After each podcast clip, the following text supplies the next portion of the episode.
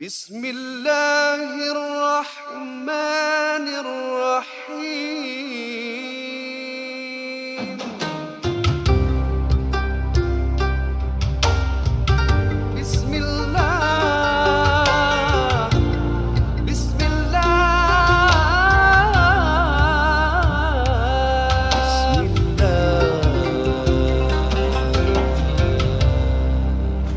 Assalamualaikum warahmatullahi wabarakatuh. Apa khabar para pendengar? Oh maaf jawab dulu eh. Oh, maafkan saya. Waalaikumsalam warahmatullahi wabarakatuh. Kena jawab penuh eh. Apa khabar kepada para pendengar yang budiman? Bertemu kita sekali lagi dalam satu lagi ruangan NJU Non-Judgmental Ustaz, Ustazah, Umar, You and Me. Asal oh, eh? macam semua you Maksud lah. you tu apalah? Non-judgmental. Nanti satu hari nanti kalau dah besar, ada non-judgmental university. Kira dah you. Apakah universiti lain semua judgmental? Tak ada. Ah, apa ada masalah mungkin. ya, ya.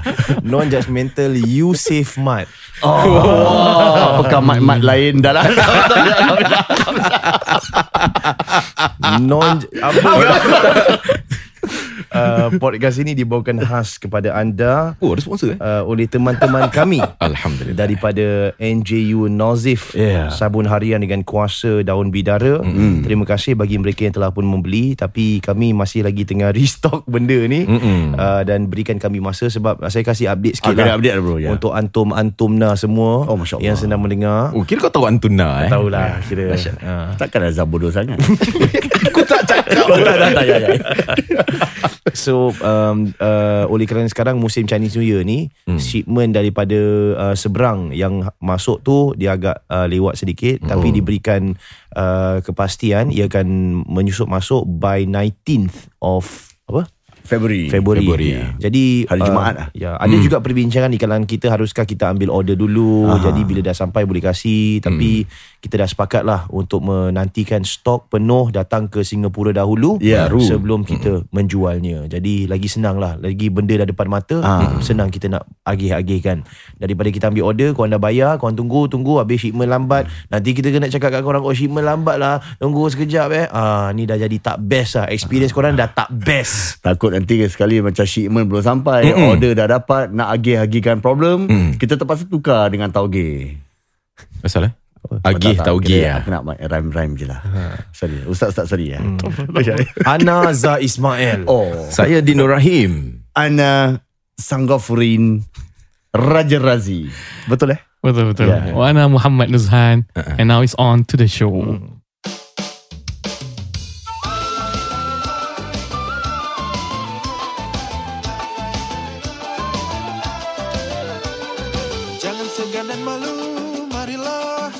that in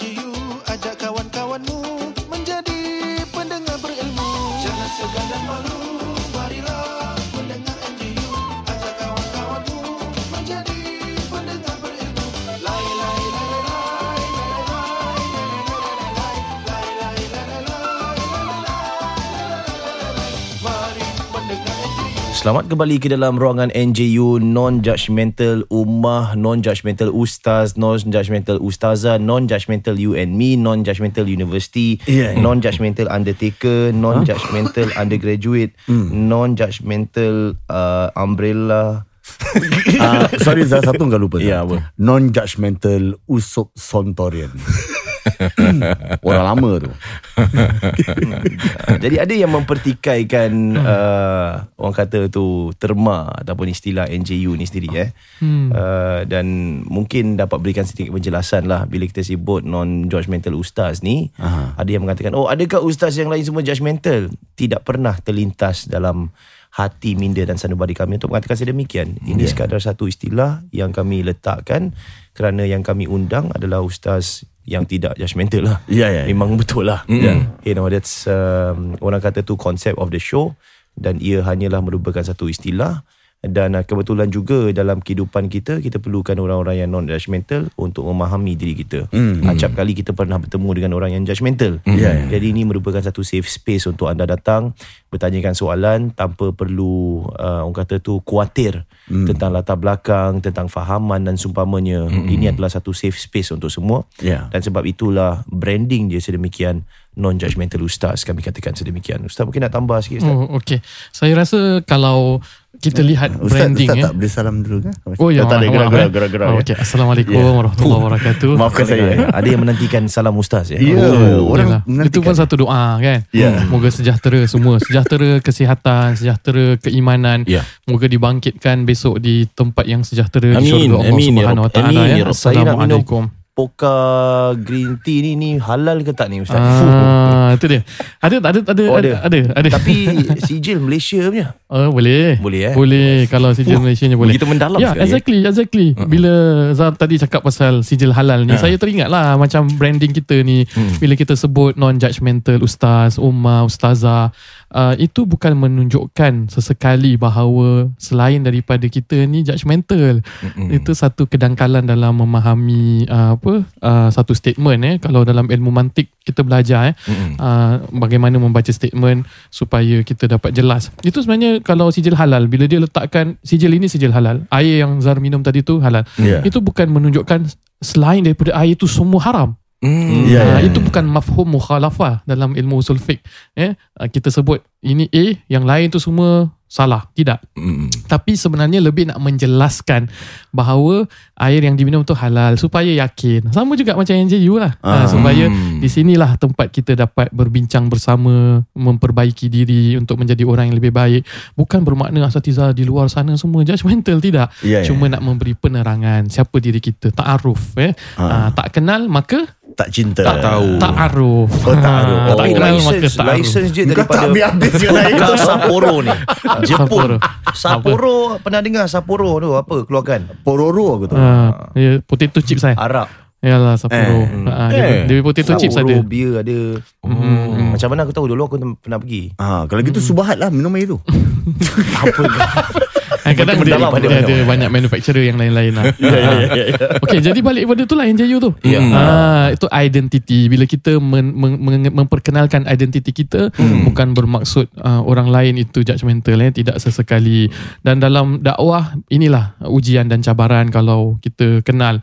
Kalau kita nak berjuang berdakwah baginda Rasul SAW Sallallahu sendiri. alaihi wasallam. Di kalangan ahli keluarga, di kalangan semua ya, menghina, mencaci. Jadi kita rasa dakwah perlu satu perjuangan. Yang penting kita punya niat tulus dan yang penting kita ingat yang terbaik dan kita doakan untuk semua. Seperti mana Rasul sallallahu alaihi wasallam ya, selalu mendoakan mereka yang tidak mengerti dan mengetahui. Dan dalam hadis juga saya tiba-tiba teringat uh, Nabi kita pernah bersabda kun aliman atau muta'alliman. Jadilah orang yang alim ataupun orang yang belajar ataupun muhibban lil ilm, orang yang cinta dengan ilmu. Ha, suka dengar podcast, suka dengar syarahan-syarahan, suka share tazkirah yang baik eh Ya. ataupun suka menderma uh, tentang apa majlis ilmu dan sebagainya.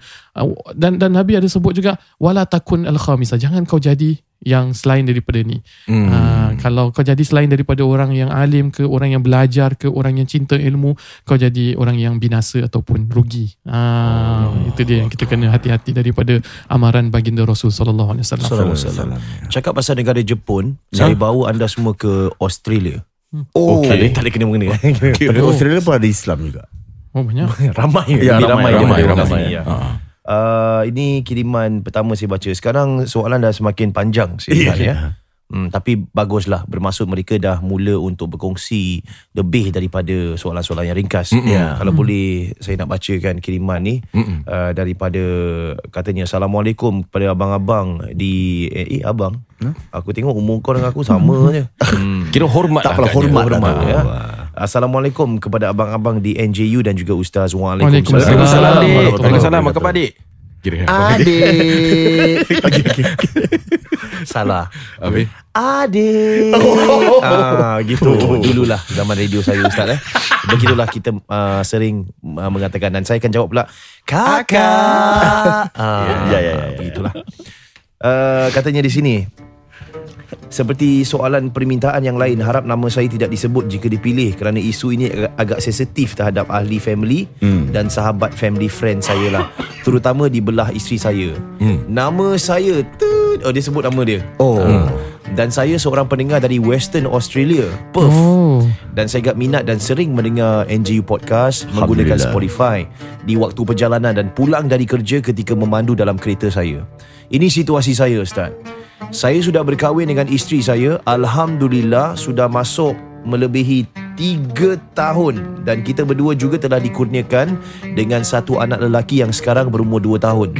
Namun tetapi dalam waktu tersebut, kira-kira dalam masuk waktu, uh, tahun kedua saya berkahwin, saya telah menangkap ibu mertua saya Ah, bukan skandal sedang memfitnahkan tentang saya Allah. kepada para tetamunya yang datang menziarahnya dari Singapura. Saya dapat tahu tentang perkara ini ketika seorang makcik dari para tetamunya membuat Facebook live dan macam-macam perkara yang tidak benar sedang dibicarakan. Allah. Satu dari hal itu adalah seperti saya bukan suami yang baik, selalu tak berikan sokongan kepada isteri. Pendek cerita ada lagi bermacam lagi lah yang diceritakan tapi semua tu tak benar. Saya dan isteri saya tak ada apa-apa masalah dan juga bahagia. Bahkan sewaktu sebelum berkahwin, saya banyak kasih pertolongan dan sokongan pada isteri. Sewaktu dia sedang mengambil kursus ijazah dia sehingga dia graduan. Sampai sekarang dah jadi suami saya tapi cuba menjadi yang terbaik. Maka saya tak faham kenapa dia kena buat demikian. Saya dapat tahu tentang kisah tu Saya suruh makcik tersebut untuk turunkan Padamkan video tersebut Kerana saya tak Kerana uh, saya tidak tersebar lah ke hingga ahli family saya dah menjadi punca pergaduhan. Apa ni? Eh, aku tak, tak, tak faham. Sorry, aku rasa susunan je. Ya. Lepas itu isteri saya berdepan dengan ibunya tentang hal ini. Reaksi ibu mertua dengan hal ini um, agak ekstrim ataupun melampau. Hmm. Dia mengemaskan semua baju dan barangan isteri dan anak dalam kotak-kotak dan arahkan bawa balik. Pergi bawa balik! Bawa balik! Eh, nak balik mana? Tak nak balik Singapura. Bapa mertua saya ikutkan isterinya dan tidak buat apa-apa. Allah. Semenjak hari itu, ibu mertua telah memotong komunikasi dan tak mau berjumpa dengan saya atau ambil tahu tentang cucu. Kita telah cuba untuk merendahkan diri, mendekatkan pada mereka tapi mereka tetap mendiamkan diri. Sehingga hari yang lepas, mereka sengaja pergi ke tempat yang jauh di Australia supaya kita tak dapat pergi ke rumah mereka. Saya dah tak tahu nak buat apa dah. Sudah nak masuk tahun kedua mereka berbuat demikian. Soalan saya, apakah hukum fitnah dan apakah saya salah jika sudah tidak mahu mengambil berat tentang hal ni? Harap Ustaz dapat jelaskan. Jazakallah, terima kasih. Katanya maaf, question agak panjang. Harap Ustaz NJU dapat membantu suami saya. Nah, ditanya oleh seorang wanita lah. Hmm, berat Mana ni. Ustaz, eh? Mana Ustaz? Berat ni eh. Hmm, berat eh lagi berada di perantauan Mm-mm. ya.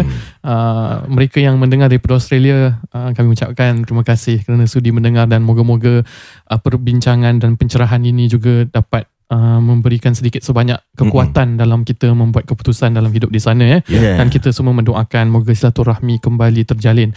Baik, uh, ibunda kita kalau saya faham ceritanya dia buat live eh. Dia uh, I mean one of the friends buat live and then dia dia Ah. overheard uh, ibunya cakap. Jadi di sini dia ditanyakan apa hukum fitnah. Hmm. Pertama pada ketika itu kita perlu tahu sama ada itu adalah satu fitnah ataupun satu umpatan. Kalau umpatan maknanya benda yang dia cakap tu betul betul betul mengumpat itu pun sudah salah. See. Uh, walaupun benda betul. Hmm. Uh, Tapi dia cakap tak benar. Dia cakap tak benar. uh, kalau itu itulah saya nak sampaikan tu. Oh. Kalaupun benda tu betul saja sudah dikira ribah, satu umpatan yang tidak baik. Apa tu ribah kata Nabi sallallahu alaihi wasallam? Zikruka akhak. Kau menyebutkan sesuatu tentang saudaramu yang mana dia tak suka. Habis lepas tu, walaupun betul ya Rasul, sahabat tanya, walaupun benda tu betul. Mm-mm. Jadi itu sudah kira umpatan. Itu sudah dosa-dosa yang besar. Apatah lagi kalau benda tu tak benar. Seperti apa yang tadi di, diungkapkan. Hmm. Dan bukan hanya benda tu tak benar datang daripada orang yang rapat, yang dekat dengan keluarga kita sendiri yang memburukkan. Hmm. Jadi yang saya nampak di sini adalah uh, kalau boleh pertama sekali sebagai suami isteri jangan sampai ikatan uh, perkukuhan rumah tangga kita ini terkesan lah. Secara tak langsung mesti terkesan kerana itu ibu kepada isteri kita kan Hmm, mm, ya. kita pasti dia akan terasa sedih pasti akan ada satu apa uh, orang kata tekanan. Aha. bagaimana dia tercepit di tengah-tengah ibu pula tak nak apa merajuk tak nak kembali. Jadi nombor satu perkukuhkan ikatan. Dan tanya lagi dengan pasangan dia adakah saya tak cukup berikan sokongan? Kalau Ya. ada yang boleh saya perbaiki saya perbaiki. Mungkin ada underlying issue. Kalau kita dah pastikan isteri kita pun kata tak ada underlying issue. You are a supportive husband. I cannot uh, thank you more than this this is okay this is just situational this is my mom's punya apa thoughts ataupun dia punya harapan eh uh, dia punya kita panggil apa uh, expectations Yeah. Hmm. It's, it's not like my expectation tu my mom punya expectation dan dan itu sekurang-kurangnya kita dah jelas kita berdua kukuh dan kuat Hmm. hubungan suami isteri. Sekarang ceritanya yang ditanya apa hukum. Jadi tentulah hukum fitnah tu satu hukum yang tidak baik eh Hmm. uh, yang tidak digalakkan. Cuma kita jangan putus asa untuk mencari ruang sebagai anak-anak untuk memperbaiki situasi. Ini kawan kita ni dah cuba hari raya nak datang, dah Hmm. text message, Hmm. dah go through the father. What we can do seterusnya adalah let time heal by itself. Dan dia tanya dalam soalan ni kan, dia tanya uh, patutkah dia buat bodoh? Salah ke kalau dia buat Ya, bodoh? Beri, berikan masa untuk heal boleh ke? Ya bagi saya bukan hanya boleh tetapi perlu. Kerana dia dah cuba, dia dah datang rumah, hari raya, eh, parents dia pergi. Jadi kadang-kadang kita kena faham psikologi orang dewasa yang dah besarkan anak, dia mudah terasa. Jadi bila dia mudah terasa, kita cuba pujuk lagi. Ha, manalah ayah, ibu tak sayangkan anak kan. Anaknya cuba pujuk lagi apa, beritahu mungkin apa uh, salah kita kalau ada kekurangan apa, kita cuba perbaiki dan uh, jangan putus asa, doakan. Kita yakin yang yang melembutkan hati ibu bapa kita tu Allah Subhanahu taala dan masa memberikan peluang untuk seseorang dapat mengobati eh, dendam, marah, eh, rajuk di hati. Jadi berikan masa, gunakan cara-cara yang yang yang lain, approach-approach yang lain Ya. dengan kita minta kalau ada apa-apa kekurangan kita boleh perbaiki dengan kita doa, dengan kita berikan masa dan kita tidak dianggap berdosa eh kerana Hmm. kita bukan dalam situasi me- memutus satu rahmi bahkan kita cuba nak mem- nak nak menyambung bahkan kita yang dizalimi dengan fitnah-fitnah tersebut jadi saya doakan kekuatan buat rumah tangga anda jangan putus asa kerana it is worth fighting for our parents eh to to to maintain to apa orang kata relationship tu untuk kita perkukuhkan kembali Hmm, dia, uh, sorry mungkin tadi korang confuse sikit Hmm. sebab actually yang ditul uh, yang tulis soalan tu suami dia. Hmm. Tapi masa tu dia kasih soalan tu dekat uh, face eh dekat Instagram NGU. Hmm. Ya. Tapi oleh kerana bertubi-tubi soalan tak sempat dibaca. Aha. Jadi isteri dia yang print screen tu hantar Hmm. dan sebab tu dia kata Oh. ini soal, soalan daripada suami saya. Oh, I see. yang tulis soalan tu suami. Uh, Yang Hmm. hantar tu isteri lah. Tengah-tengah Oh. Alhamdulillah lah Bermakna suami isteri memang Tengah bekerja sama lah Actually it's Betul. true. Ya. Ya, Diorang Alhamdulillah tak lah. konflik lah. Tak konflik lah Faham. Tak Ya. konflik lah. alhamdulillah Tapi kalau ya, macam contoh um, salah satu cara lah kononnya macam dia nak mem- memperbaiki keadaan dengan mak lah, Mm-mm. mak mertua dan sebagainya lah. Lepas tu dia hantar dengan duit contoh. Macam Hmm. kasih duit. Hmm. Sebab dia dah tak ada benda lagi nak buat. Hmm, Nak confront tak boleh, nak berjumpa tak boleh, dia asyik nak lari sana lari sini kan. Hmm. Jadi dan oleh kerana dia dah kasih duit dan mak mungkin mak dia macam masih lagi meradut macam macam apa? Kirakan nak memperbaiki keadaan tu dengan wang. Hmm. Adakah itu Hmm. Aku tak baik? pandang lah duit kau. Hmm. Tapi Jadi- ambil Ah, ah, ah, macam, macam mana?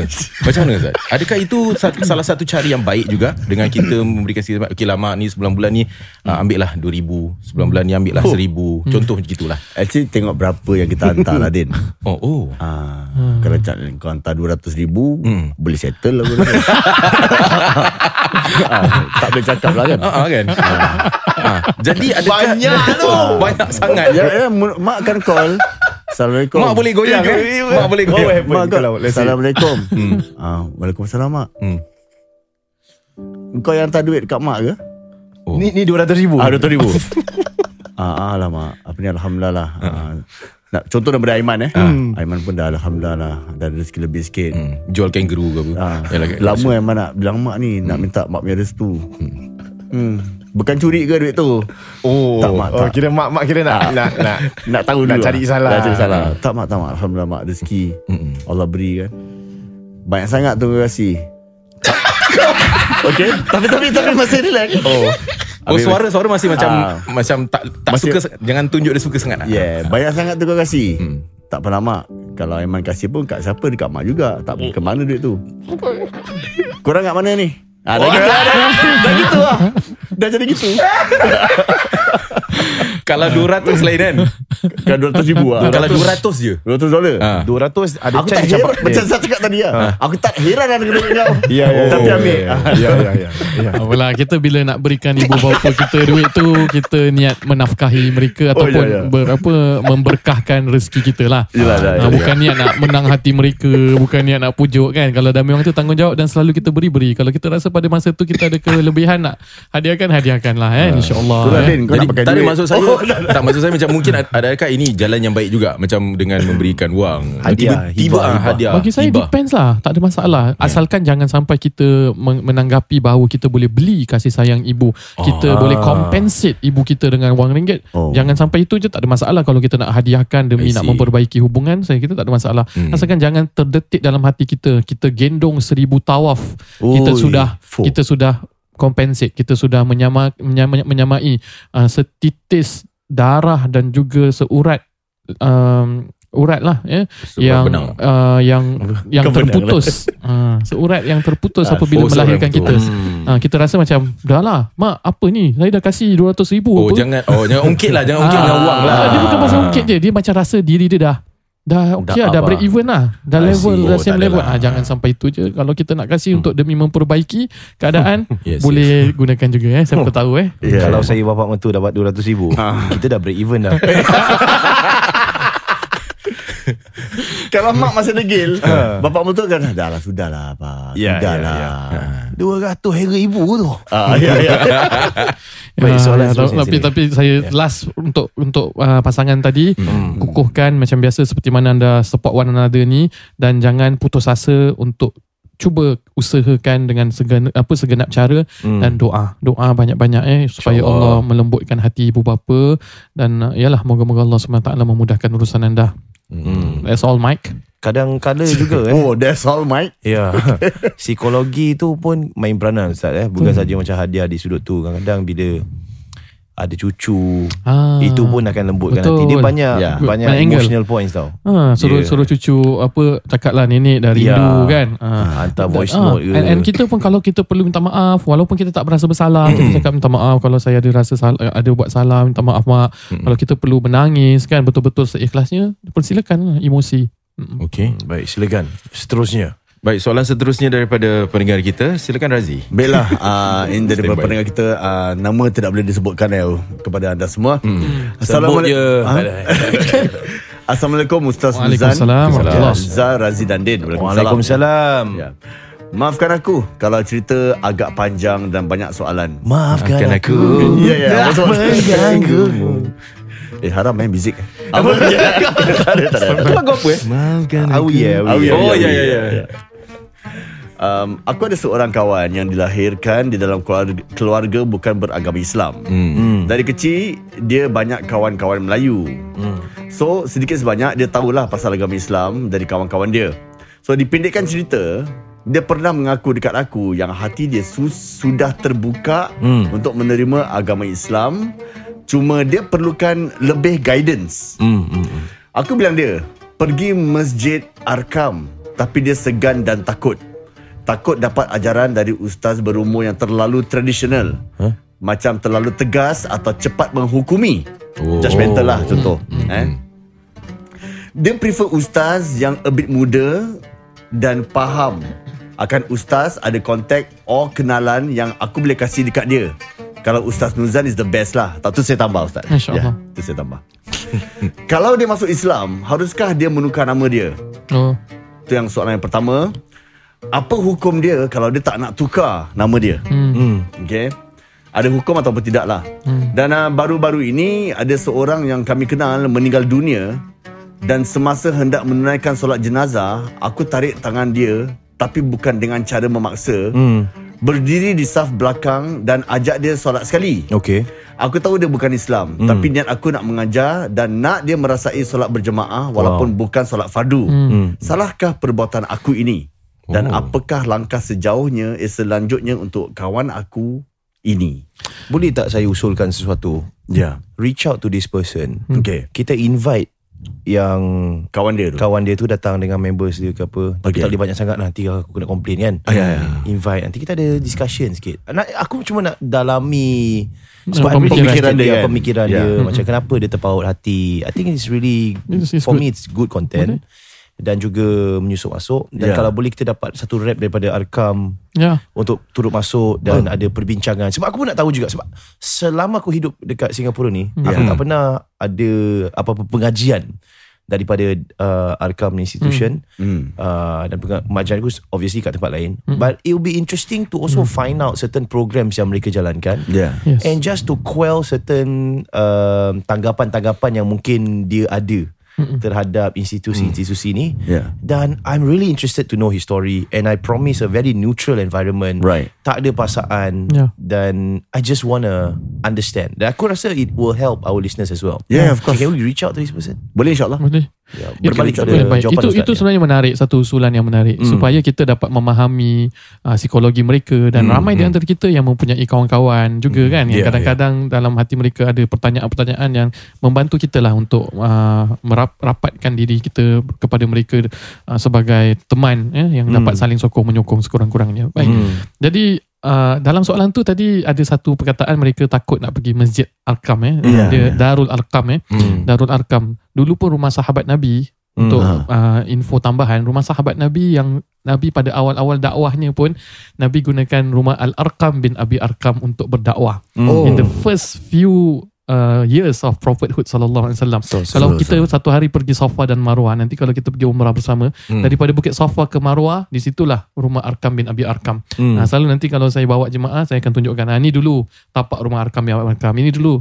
tapak rumah Rasul SAW. Ini dulu tapak rumah Sayyidatina Khadijah binti Khuwailid dan sebagainya. Hmm. Ha, jadi Arkam bin Abi Arkam. Dan saya nak mengesyorkan kalau mereka uh, untuk untuk tambahan info juga. Kalau mereka kawan-kawan yang mendengar podcast ni ada sesiapa yang ada tergerak hati eh, untuk mengetahui tentang Islam, kita jadi contoh yang baik, jadi kawan yang sokong, tiada paksaan, jangan kita apa hard sell dan sebagainya, tidak eh, Hmm. tak ada no compulsion in religion. La ikraha fid din Allah sebut.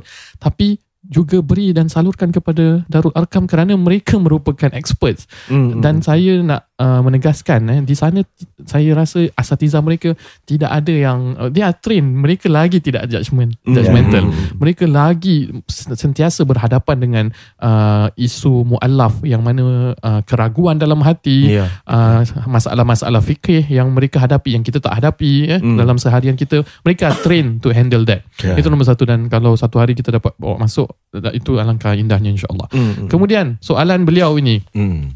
adakah uh, perlu tukar nama Ya, kalau betul. satu hari dia masuk Islam? Jawapannya hmm. tidak perlu tukar nama selama mana nama itu tidak membawa maksud yang tidak baik dan membawa maksud yang mensyirikkan Allah. Contohnya zaman Rasul sallallahu alaihi wasallam para sahabat Nabi, Sayyidina Abu Bakar masuk Islam kalau saya tak silap pada usia 30-an. Hmm. Namanya uh, Sayyidina Omar 30-an dan mereka dulunya nama Omar, Hmm. bila masuk Islam nama Omar. Tak tak perlu tukar. Cuma ada sahabat yang namanya Abdul Syams, hamba kepada matahari. Hmm. Oh. Ah, na, Nabi tukarkan kalau boleh tukar nama Abdul Rahman. Ah, Hmm. Jadi Oh. kalau nama kita yang kita pegang menyimbolkan ataupun memaksudkan sesuatu yang mensyirikkan Allah baru kita perlu tukar. Tapi kalau tidak jangan tukar. Saya lebih cenderung kepada tidak tukar kerana seseorang sudah meninggalkan kawan apa keluarganya, ayah ibunya. Hmm. Tiba-tiba kita tukar nama. Apa perasaan ayah ibu mereka eh? Kecil Oh, lah Ah, Ustaz. aku dah besarkan dengan nama apalah kan dengan Hmm. nama James ke apa tak whatever even James ke apa Hmm. ah, kan dengan nama sesiapa ke mak ke apa-apa walaupun nama-nama ni uh, nama-nama yang ada apa uh, ulama-ulama mereka tetapi kalau kita tukar apa perasaan ibu bapanya? Eh aku lahirkan ni sekarang dia ada nama ni. Dan kalau dia nak tukar dia nak adopt another name nama samaran juga Hmm. digalakkan tak ada masalah. Jadi jangan dijadikan isu besar nama melainkan kalau membawa maksud yang salah dari sudut agama. Ketiga soalan beliau tentang solat jenazah tu kan? Hmm. Ah, saya rasa sebenarnya kalau tanya saya peribadi itu satu pendekatan yang baik tau. Pasal Hmm. kawan mereka meninggal Hmm. so one way for him to express his last respect Ya. to pergi sama-sama kan Hmm. uh, berdiri itu tidak tak dikira satu penghinaan kepada agama kerana Hmm. niat dia dia nak kasih kawan dia feel apa tu sembahyang jenazah apa Ya, tu ya. respect terakhir orang kaum muslimin mendoakan Hmm. itu tak tak ada halangan dalam agama selama mana kita bukan cakap apa yang dia buat itu sah kita, kita tak cakap apa yang dia buat tu sebagai satu ibadah, sebagai rukun, sebagai sah. Kita anggap dia sebagai respect dan asalkan tidak uh, dalam keadaan najis ke ataupun dalam keadaan apa orang-orang lain menimbulkan fitnah. Uh, bagi Hmm. saya untuk dia pergi di situ uh, berdiri sebenarnya sudah memadai. Tapi kalau kita nak kasih dia feel dan dia sudah ada minat dan cenderung, bahkan kalau seseorang tu dah ada minat dan cenderung, saya dapati banyak kaum-kaum muslimin yang dinamakan muallaf. Muallaf tu firstly apa maknanya? Yang dilembutkan hati mereka. Wal Hmm. muallafatu qulubuhum. Hmm. Yang sudah mula lembut hati, Hmm. zakat punya bahagian pun mereka dapat walaupun mereka belum masuk Islam. Oh. Contohnya, okay, contohnya saya kasih dis, uh, reimbursement of duit zakat Hmm. kepada satu persatuan ni. Hmm. Untuk kamu buat program-program orang yang nak masuk Islam. Bermakna dia belum masuk Islam tapi dia dah dapatkan uh, menggunakan faedah atau manfaat daripada kelas-kelas tersebut padahal dia belum masuk Islam. Ya. Maknanya daripada disbursement zakat tersebut kepada orang yang baru dilembutkan hati walaupun belum syahadah. Hmm. Kerana istilah muallaf tu dilembutkan hati walaupun belum syahadah. Dan lagi lagi kias yang lain, orang kadang-kadang bulan puasa kita ada aja. Orang-orang yang dah nak masuk Islam dia sabar dulu dia tahan dulu dia fikir dulu dia belajar lagi kan. Hmm. tapi bila bulan puasa dia train dulu puasa. Ya, ya. ha puasa aja kan puasa. Memang tidak sah. Kerana syarat sah ibadah mesti beriman kan. Ya. mesti muslim akil apa balik. Dan dan dan saya nak bawa kisah Sayyidina Umar bin Khattab radhiyallahu anhu. Kisah Sayyidina Umar kalau saya tak silap apabila Sayyidina Umar mendengarkan surah Taha Hmm. dalam Al-Quran. Sebab itu rumah-rumah kamu baca Al-Quran. Kerana ada nur eh? Al-Quran tu ada nur dalam rumah. Hmm. so bila sahabat Sayyidina Umar tu tengah marah nak cari mana Muhammad kan? Sekali orang kata kau cari Muhammad buat apa? Aku memang marah dengan dia. Dia bawa aga- ajaran agama baru. Engkau punya adik dengan adik ipar semua dah masuk ajaran baru tu. Apa yang kau cari Muhammad? Hmm. dia terus bergegas dengan keadaan bengis marahnya Umar ketuk ketuk ketuk ketuk pintu tu. Tapi dia dengar bacaan surah Taha Hmm. ah surah Taha ayat 1 Ni sebelum sampai Sayyidina Umar masuk Islam lah. Sebelum dia masuk kisah. Islam, Ah. sebelum dia masuk Islam maksudnya. dengar daripada adik dia yang membaca. ya? Adik ah, bukan bukan adiknya. Ah, Bukan adiknya adik, perempuan tapi ah, daripada sahabat yang lain lah. Oh. Adik ipar dia dan juga sahabat yang lain saya lupa Hmm. nama sahabat tersebut. Jadi hatinya terbuka dan dia minta baca lagi. Minta baca lagi. Oh. Bacakan Hmm. lagi, bacakan lagi. Tapi mereka kata tak apa kau mandi dulu dan sebagainya. Dari sini kan menunjukkan bahawa walaupun seseorang itu belum lagi masuk Islam tapi sudah ada te- keterbukaan hati, dilembutkan hatinya, boleh didorong untuk melakukan sesuatu apa ritual-ritual agama asalkan kita tidak menyatakan itu adalah satu perkara yang mensah ah, yang sah sebagai ibadah tapi untuk menjinak-jinakkan apa salahnya bagi saya itu respon saya Saya ada satu persoalan dari sudut sebab saya pernah tengok uh, satu YouTube punya video Hmm. Brother Ju ke apa lah Hmm. dekat Malaysia. So back dulu dia seorang padri kemudian dia masuk Oh. Islam. Hmm. Um, antaranya dia bertanya tentang bukan bertanya dia memberi penjelasan berkenaan dengan istilah mualaf. Hmm. Hmm. Jadi persoalan saya um, how long does that term Oh. last?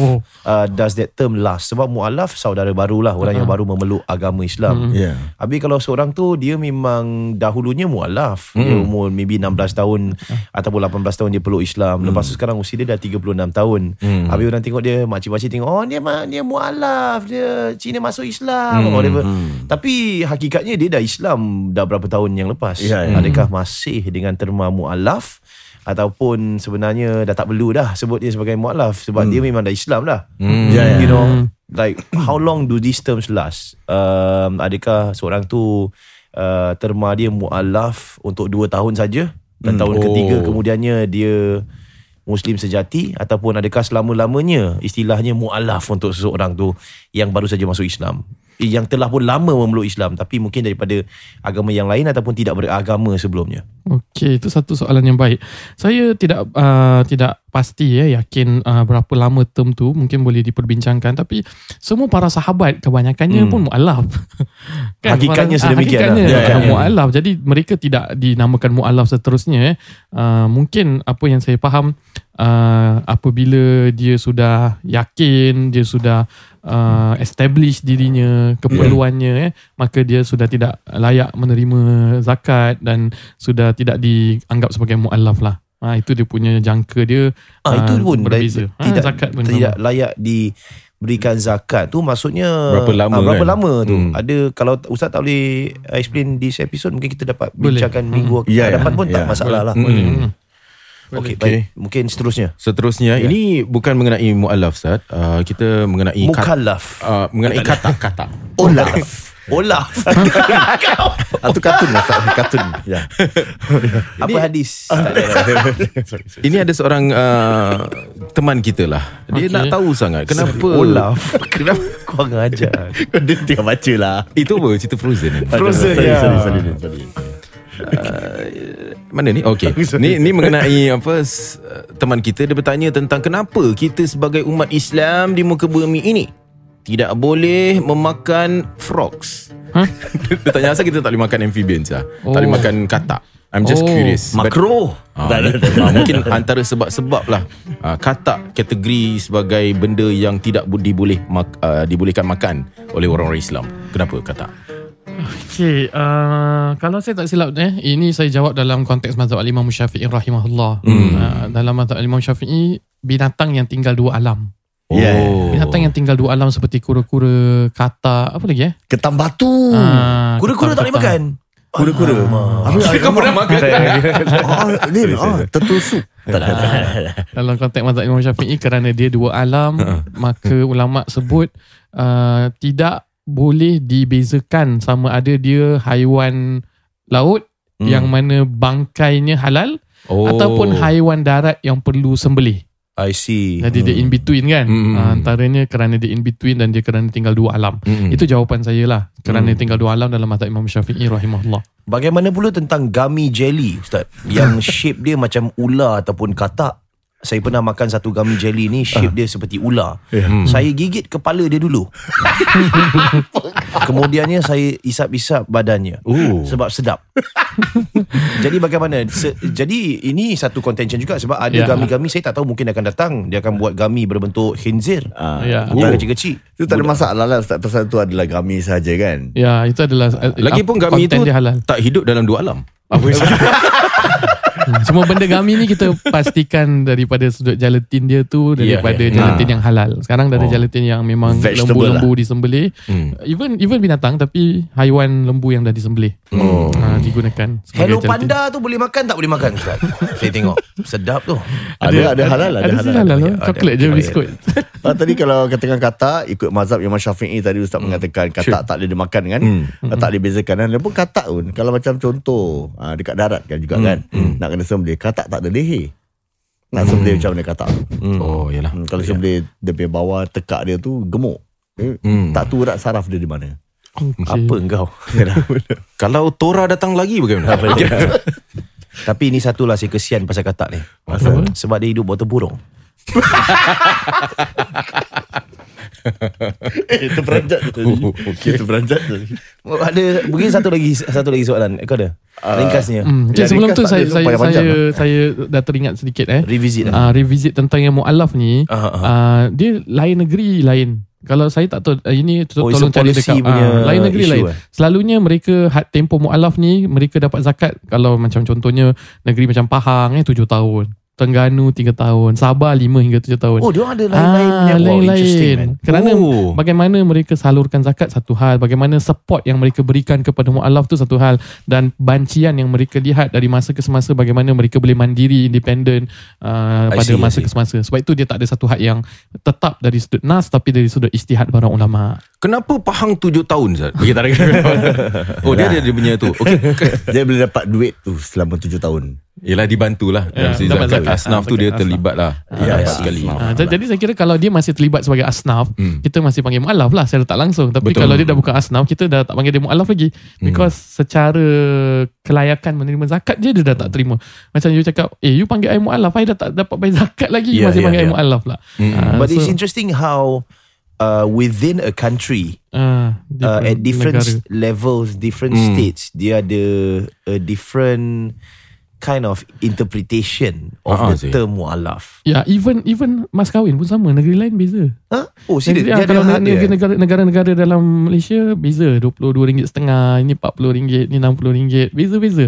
Yang Singapore? mahal. Singapura yang paling ring- paling orang kata mas kahwin paling rendah adalah yang terbaik untuk para isteri eh, 100 dolar I Oh see. Singapura 100 eh ah, minimum. Hmm. Habis ah, salam kadi.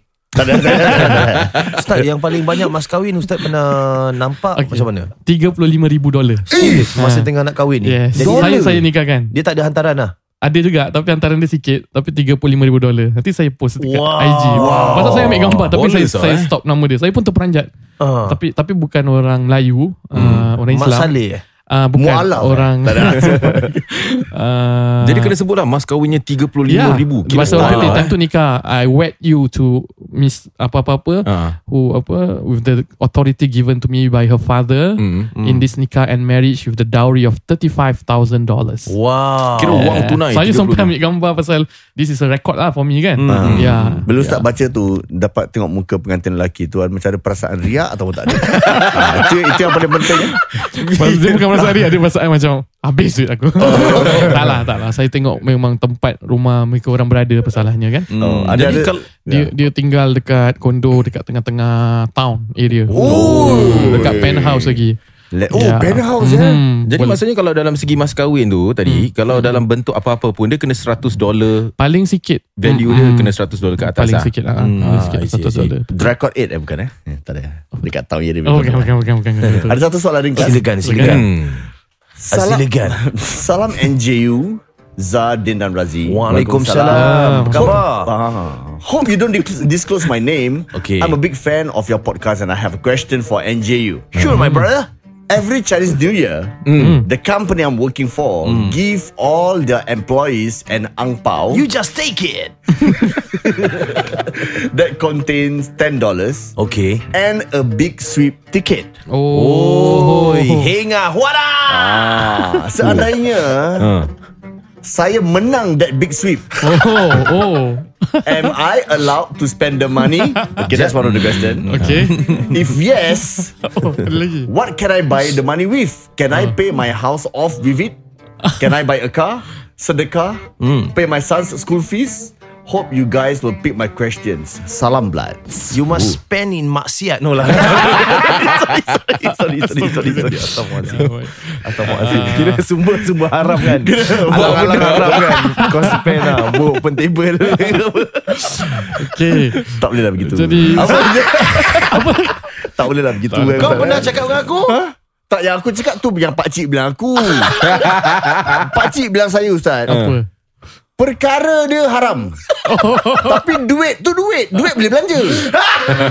Perkara dia yang berdosa. Dia cakap macam itu. Tak boleh pakcik, tak boleh. Oh, tak boleh, eh? Tak boleh pakcik. Pakcik ni, ni pakcik yang nak kasih jenglot sama orang.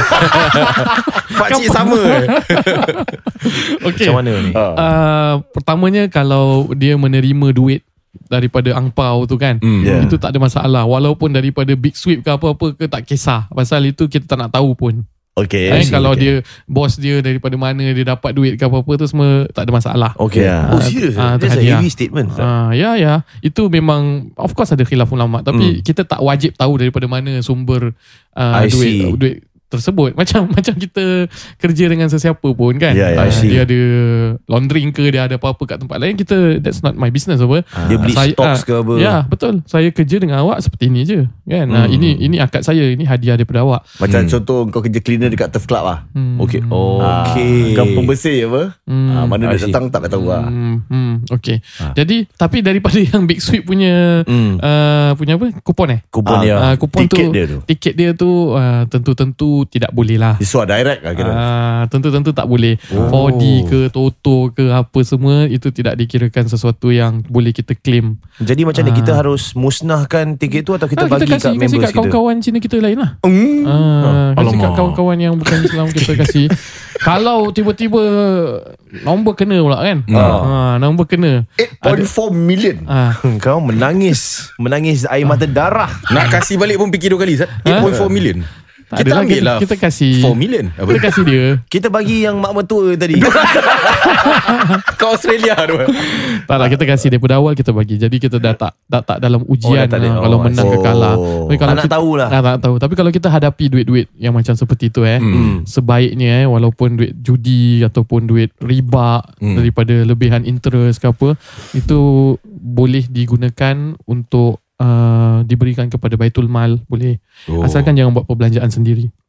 Oh, Kalau macam beli okay. pakaian, pakaian macam Hmm. mana? tu, tu semua tu perbelanjaan kita sendiri tak oh, boleh. tak boleh eh. Tak boleh. Pasal contoh kalau interest eh, kalau kita biarkan-biarkan dia akan accumulate dan uh, syarikat atau perbankan tersebut akan roll lagi duit kita dan kita seolah-olah seperti uh, bersubahat lagi kan. Uh, so kita keluarkan buat apa ada orang kata boleh buat bayar road tax lah tapi saya kira lebih kepada kasih baitul mal lah kasih baitul mal untuk mereka uruskan duit-duit tersebut lah. Ustaz, saya tweetkan soalan ni sedikit. Hmm. Contoh kalau saya dapat tiket big sweep tu.